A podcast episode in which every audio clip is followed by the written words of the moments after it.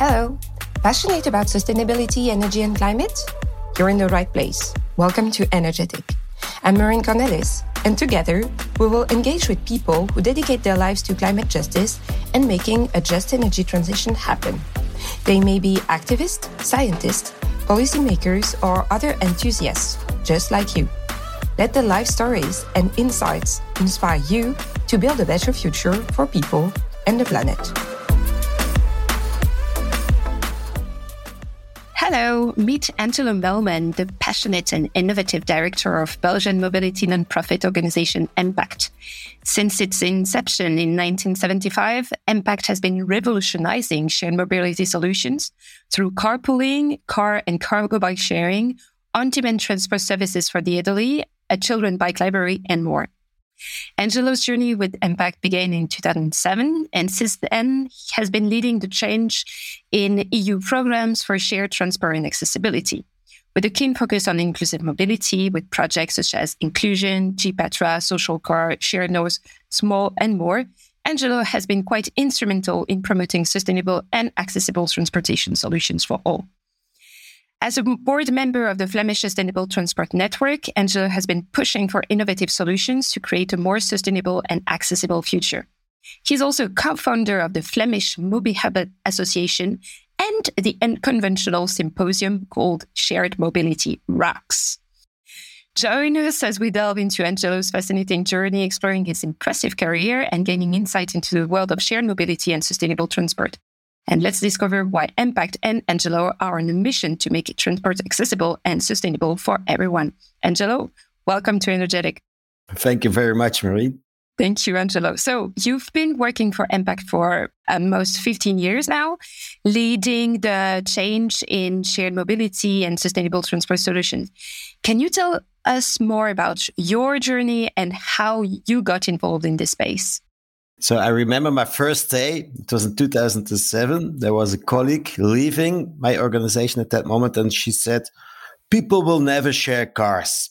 So, but okay, I didn't believe her. I started to promote carpooling, car sharing, and in the beginning that was quite successful. So there was an increase of users of our system. But then after a while, okay, it was not that easy. But then there was the rise of the sharing economy. I think in two thousand eleven, there was a book, What's Mine is Yours, for Rachel Botsman. Uh, suddenly, every, it became trendy. So that was like my, my journey. So from something that people were not believing in to something very trendy and with many new questions, of course. Of, uh, we were doing everything alone. And then there was Uber, there was Airbnb, many other type of sharing economy organizations. So we had to find our way in this new ecosystem, which was a very exciting journey.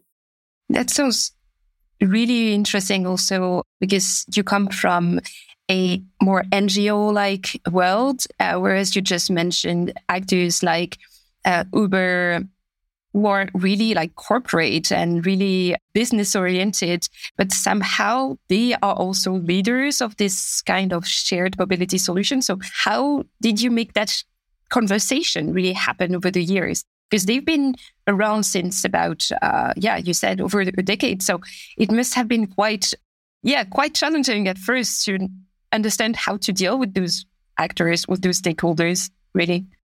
Yes, and we had to reinvent ourselves a little bit, or, or be more aware of our D N A.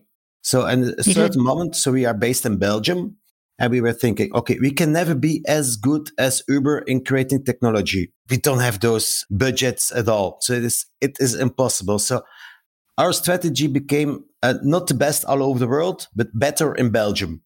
And we can be much better in Belgium because we are close to our target group. We are close working together with municip- municipalities.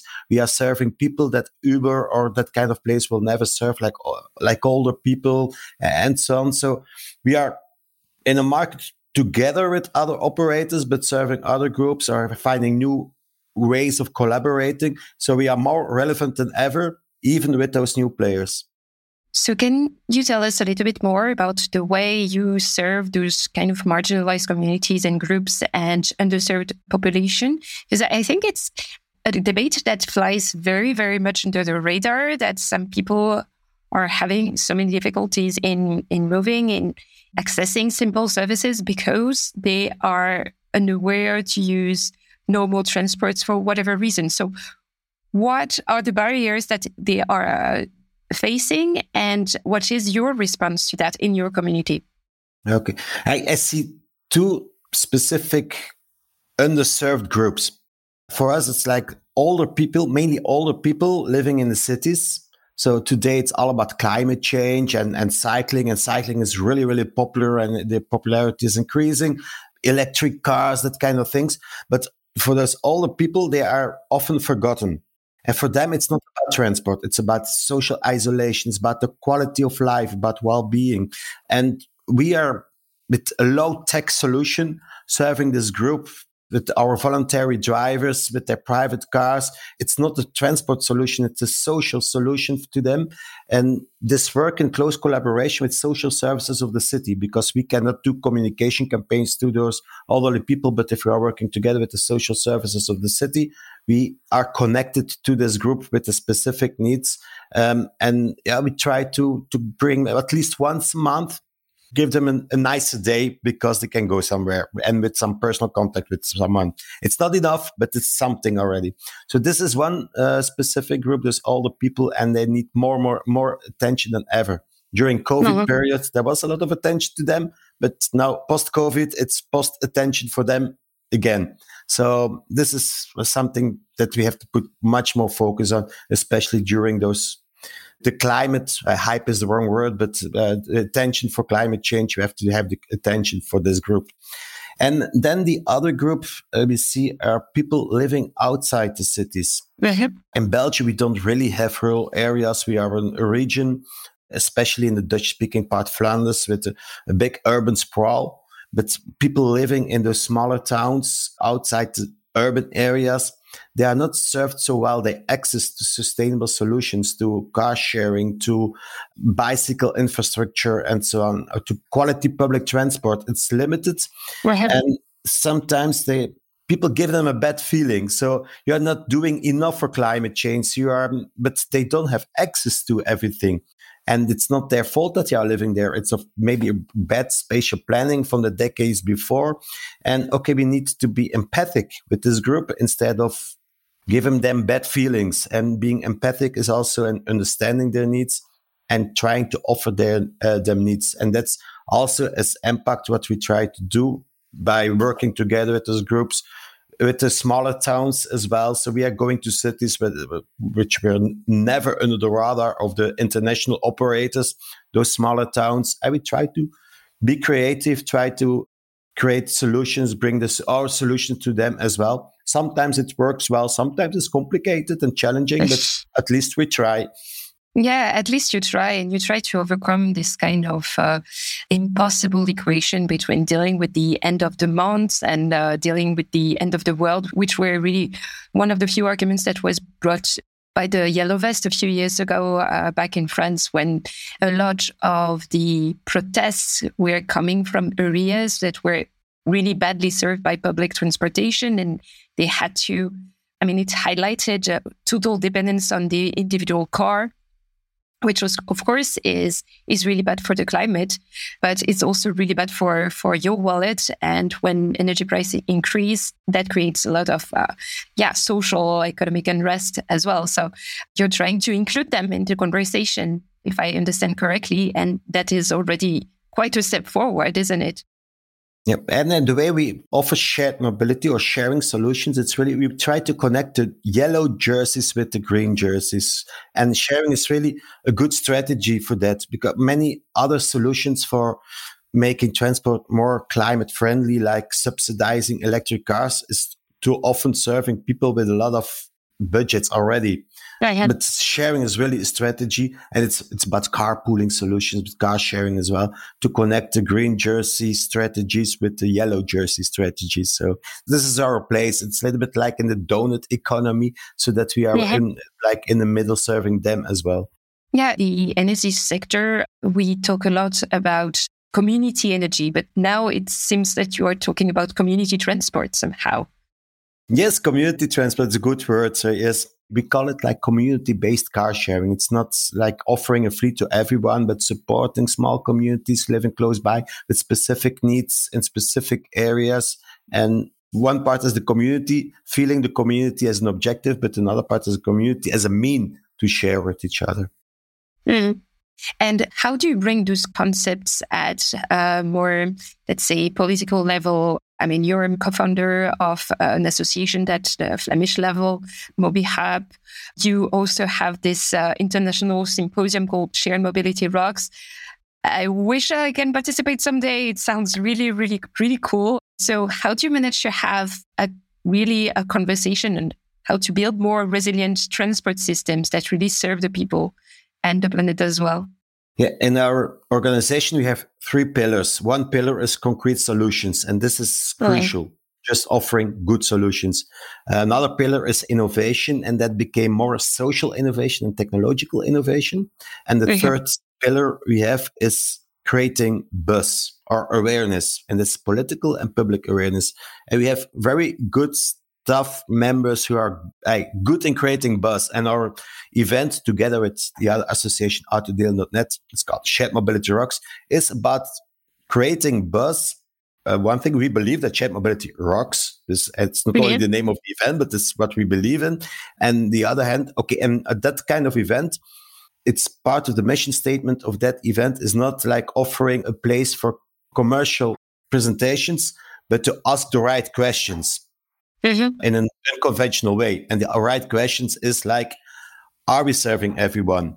And then more complicated questions as well. Can we create new ways of working together, integrating shared mobility into planning and so on? So, and the next time that we are doing Shared Mobility Rocks will be in Vancouver in September in Canada. Wow. So we, this is uh, for us interesting. Sometimes people in our country are listening to what we are sharing, we as small N G O, because we are making noise in other countries. And if they see, no. oh, even in, in Canada, they are listening to MPact, okay, maybe we should listen to them in Belgium as well. So it's that helps us to make them listen to us in our own country as well. Wow, that's really inspiring, like from really the, the local level to the international level and being able to build this conversation. I guess your stakeholders, your interlocutors are mostly cities. And are they also organizations, equivalent organizations to yours from all over the world? Inside Belgium, our main stakeholders are also public transport operators.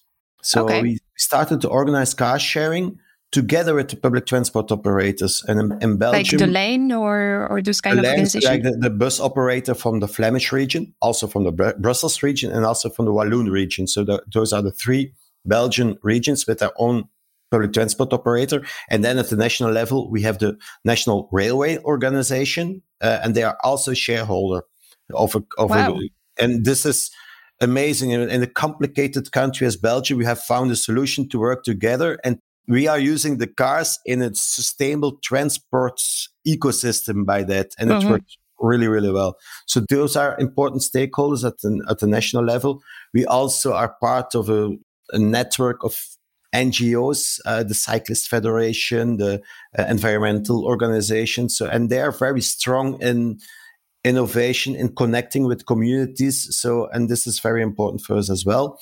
At a more international level, we work together with U I T P, this international umbrella organization for public transport.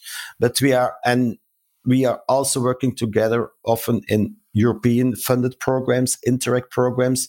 And the best programs for us is a program where we have like a diversity of partners, like cities uh, as partner, research institutions as partner, N G Os, maybe private companies, and we can learn so much from them. So sometimes we as N G O, we have great ideas, great dreams, but if we're working together with cities, they keep our feet on the ground, okay, and they, they, they learn us that not everything is that easy to implement, but okay, and that makes... oh.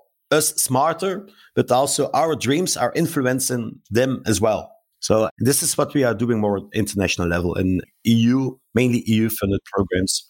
So, so interesting. I mean, building all those networks and partnership as a way to, to, as you said, an ecosystem like that of parties that manage to understand each other and learn from each other. I really enjoy this kind of uh, also of mindset that you are setting up. So there are a multiplicity of actors, of course.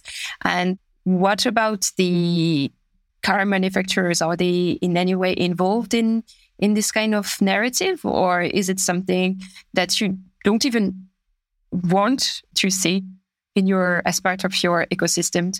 Huh. We as MPact, we never say that we don't want something. Okay. Everything we see an opportunity.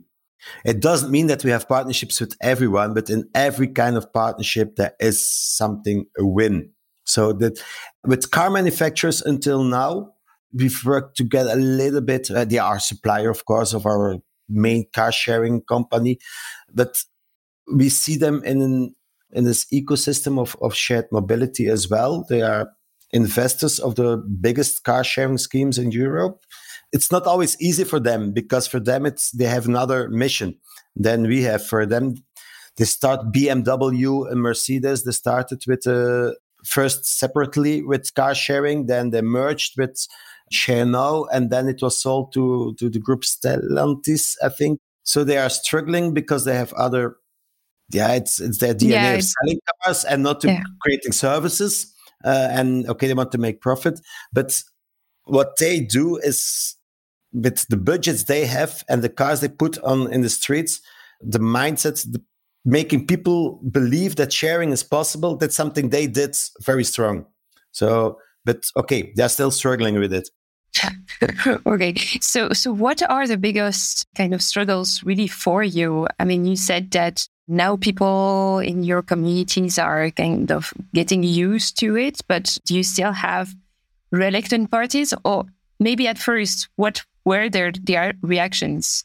And what would you respond to any organization that listens to this podcast and, and see how positive shared mobility could be, but would kind of fear any reaction from their constituency or the local local people, really? Because you have, I mean, MPact started almost forty years ago, so you have many, many years of experience. So what kind of lessons would you draw on people's engagement into these kind of systems? Two important lessons, I think. If you start in a market with shared mobility, with car sharing, in every market they say the same thing.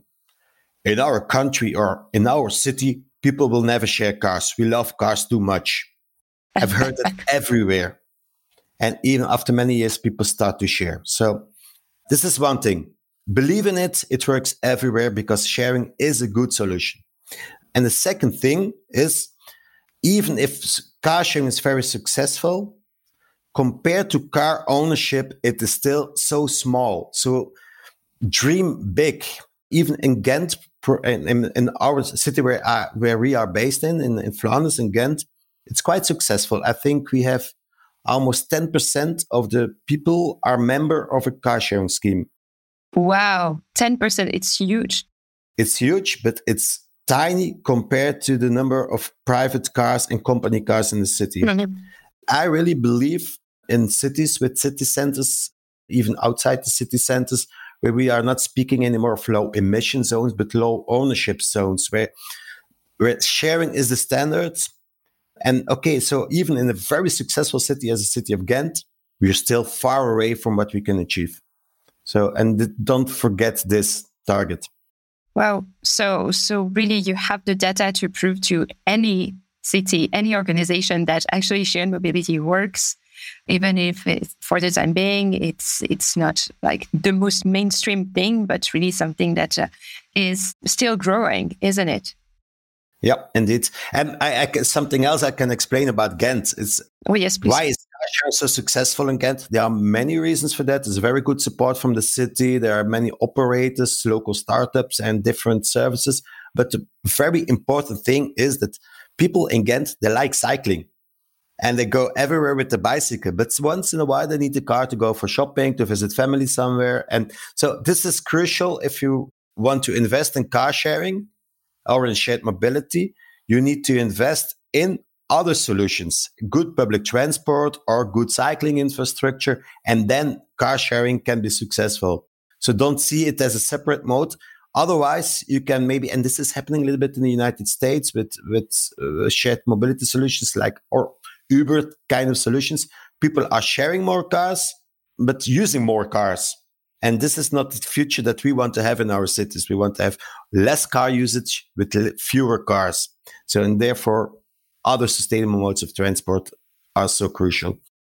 Okay. So how does it work in practice? Do people connect uh, in Ghent? Uh, do people connect to an app, or how do they reach your your services? Yeah, if somebody tomorrow is in Ghent and and listens to this podcast and says, I had never heard of MPact, is there a way I could also join? Or if an elderly person could uh, benefit from on-transport services, how would that work really concretely?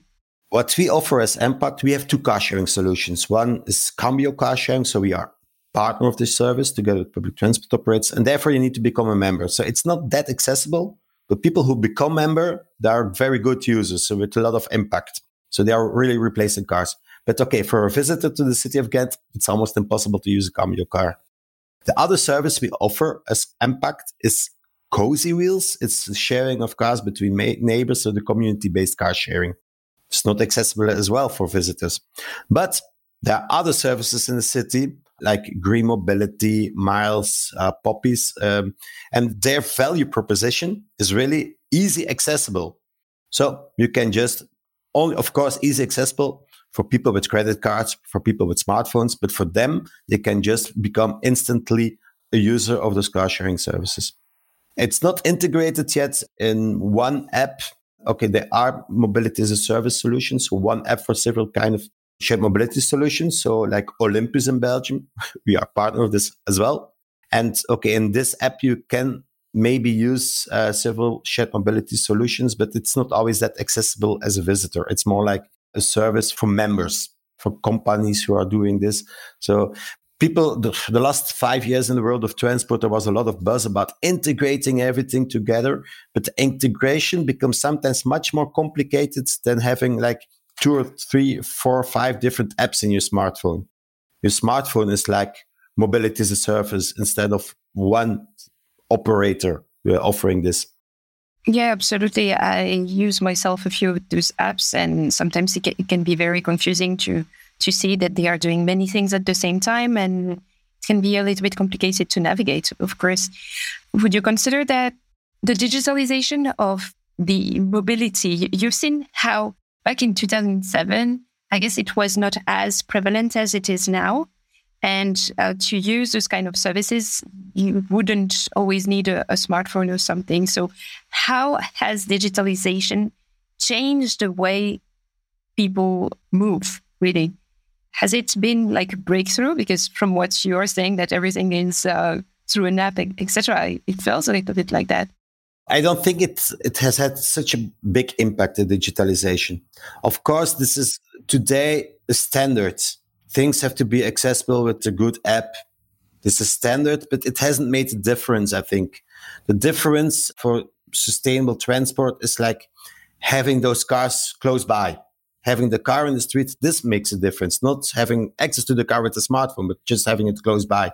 Also, like things that made a difference for me, like a couple of years ago, the word disruption was used very often, but it was used because of disruptive market players.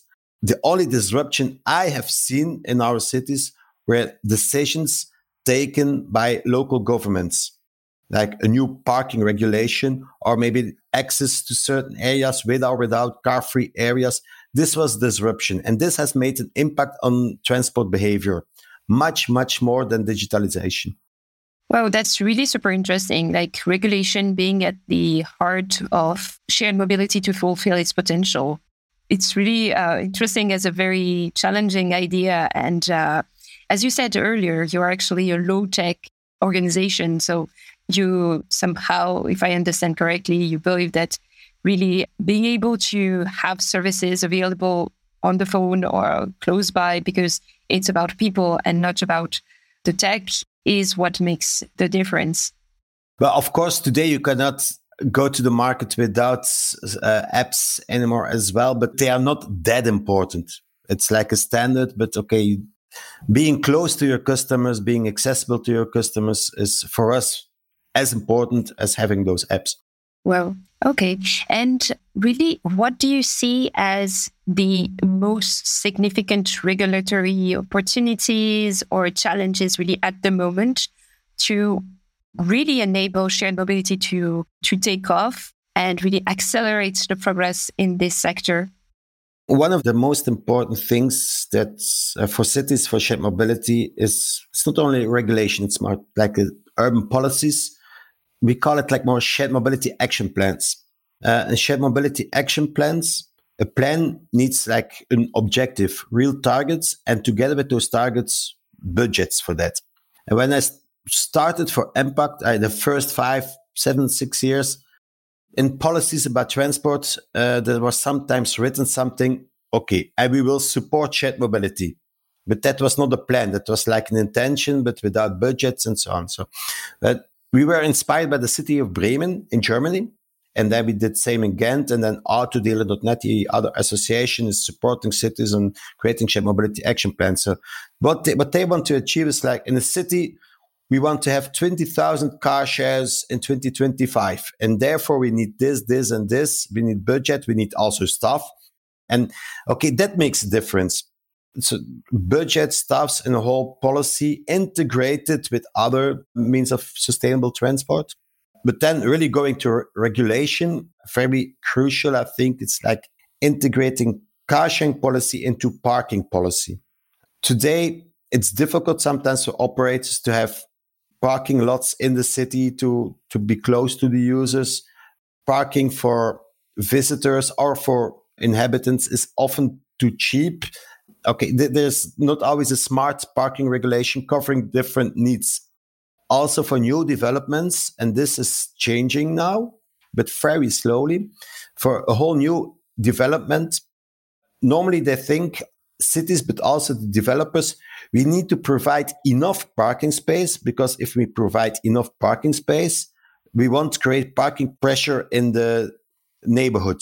But we, you have to turn it around. So developers and cities giving those permits, they need to define a maximum number of parking lots, and together with that, solutions like shared mobility. So for every new development, they need to provide parking lots for shared cars together with an operator, cooperation already with an operator. And then they avoid the number of cars in the neighborhood, not only in the building, but in the neighborhood together, and they avoid car usage afterwards. So, and now we are, in some cities, we are having projects where new development, housing development, real estate development, they have reduced number of parking lots, but with solutions. And this is rather new and innovative to bring the solutions already there. And okay, what we do today also is not only like speaking about, okay, they have to, to provide car sharing in this new development, but we are more speaking about mobility hubs. Mobility hubs, we have defined this in Belgium, but also elsewhere, that they provide a combined solution. But sometimes you need bicycles, sometimes you need public transport, sometimes you need a car. And with the word, we cre- we created the word in Flanders, MobiPunt. In English, we use MobiHub, and, and in French, MobiPunt, PuntMob. With the new terminology, they, it become a reflex of the, the designers of the cities to think multimodal from the beginning instead of correcting this, the use of the s- space afterwards. Yeah, and I guess it's becoming more and more relevant as we move towards the electrification of the cars, and that requires maybe cars to to stay where they are for a longer period of time rather than a petrol station or whatever, which takes only a few a few minutes. So so somehow, how do you deal with this dichotomy? Like uh, maybe certain cities will say, yeah, but I mean, the electric cars will have to take, I don't know, three, four, five spots uh, in, in one street. Uh, we can't, let's say, let's imagine that uh, a city will say, we can't have, leave more space to shared mobility cars or something like that. Is it something that you have already been confronted to or really thinking of? Isn't it? But the problem with an electric car is that an electric car is consuming as much space as a conventional car. So for us, the difference is a shared car, that makes a difference, and not an electric car. Of course, for local emissions, uh, it's important to have more electric cars. But this is part of the whole parking strategy of a city, to not only provide space for electric cars, but think, okay, how many cars can we have in our, do we want in our streets? And okay, how can we reduce the number of cars in our streets? And this is not because of electric cars, this is because of shared cars and cycling and so on. But this is very difficult if you see the budgets going to electrification, subsidies, the whole planning, compared to subsidies going to shared mobility. This and shared mobility has much, much more impact. So we prefer to speak about C O two per passenger or C O two per household and not too much uh, per car. So there's too much attention for that. Mm-hmm. Yeah, that's that's really interesting. Because uh, indeed, electric cars receive a lot of attention because, I mean, they are shiny. And as human beings, we like uh, shiny new things indeed. Whereas uh, shared mobility is somehow a little bit unsexy, except if your neighbor has a very fancy car and uh, puts it on the, the shared uh, mobility, would you call that a community mobility uh, platform, right? But we believe that shared mobility is sexy and it is rocking, so... Yeah, as you said, shared mobility rocks. Yeah, indeed. Yeah, so Angelo, as we look to the future, what are really your expectations for the development of sustainable transport solutions? And what role can shared mobility play as we witnessing a real transition, also sociologically speaking? I mean, I see around me a millennial somehow, almost a geriatric millennial, but I see a lot of people around me don't have a car. And that's okay. I live in a, in one of the most uh, car-intensive uh, city of uh, Europe in Turin, but it's still a lot of young people don't own a car anymore. Yeah, I think Turin was the first city in Italy with car sharing. So yeah, yeah, yeah. We still have them. Yeah. Real car sharing was the name at that moment, I think so. Yeah. Even in those cities, yes. But like what I said already, so I really believe that we can go f- from the terminology uh, of the narrative of low emission going to the narrative of low ownership. And okay, this proof younger people, millennials, Generation Z, they want to have access to transport. Transport creates freedom, not cars. Mobility yes. is creating freedom for them.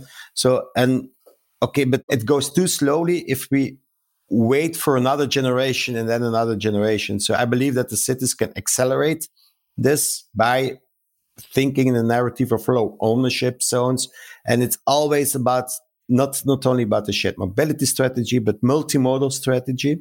So I think this is crucial to see. We are we believe in a transportation pyramid, and we we believe walking, cycling is much more important than, uh, first of all, walking and cycling on top of the pyramid, then collective transport solutions, then shared mobility solutions, and so on. So, but you have to you need to combine this uh, in in cities where you have good quality of every type of this uh, of every transport mode, sustainable transport mode, and on the other hand, and this is crucial as well. So we can think a lot about Generation Z and all those opportunities, but we need strategy to serve everyone living in the cities, all the people, but uh, people with other reasons, uh, with other uh, limited access to those services, but also people living outside those cities. For we need to think in an empathic way to their needs as well. Otherwise, we will create very polarized communities uh, and regions. And it doesn't serve anyone either. So, yeah, yeah, yeah, absolutely. Thank you so much, uh, Angelo. Let's uh, jump into our very last question. So, what are, let's say, your expectations? Something that really makes you feel positive every day, really. Something that that makes me feel positive every day. It's really a lot of my work. It's like it's so easy to be connected with everyone all over the world. And we are learning so much from each other. And there was a time, I think, that's, that we thought like you know, in Western Europe, other sides of the world can learn from, from us. But I see initiatives that that's, we can learn from the South because sharing is what they do. We need technology for sharing. They were sharing already for decades, but now in the way we can communicate with each other, we can learn again from them as well. And this makes me really feel positive to to to learn global. Yeah, it's like acting local, but learning globally uh, in this global world. So, so and like now we are we are connected to a project with the Philippines and Quito. And yeah, that gives me a lot of energy and inspiration. That's great. And I mean, the Shared Mobility Rocks convention being in Vancouver, you will learn and discover many, many new things, I guess. Yes, I'm looking forward to that. Yeah. And can... I hope you can join maybe in Vancouver or maybe later next year somewhere else. That should be fantastic. Thank you so much, Angelo. Have a very nice weekend. And uh, until next time. Thanks a lot, Marine. Thanks for listening to Energetic. I hope you enjoyed our deep dive into sustainability and the just energy transition with the most inspiring stakeholders. All links and resources are in the show notes. Don't forget to subscribe. And if you like this podcast, why not recommend it to a friend or a colleague? To continue the conversation, head on over to Twitter or LinkedIn. Thank you for lending your ears. That's all for this episode. Until next time.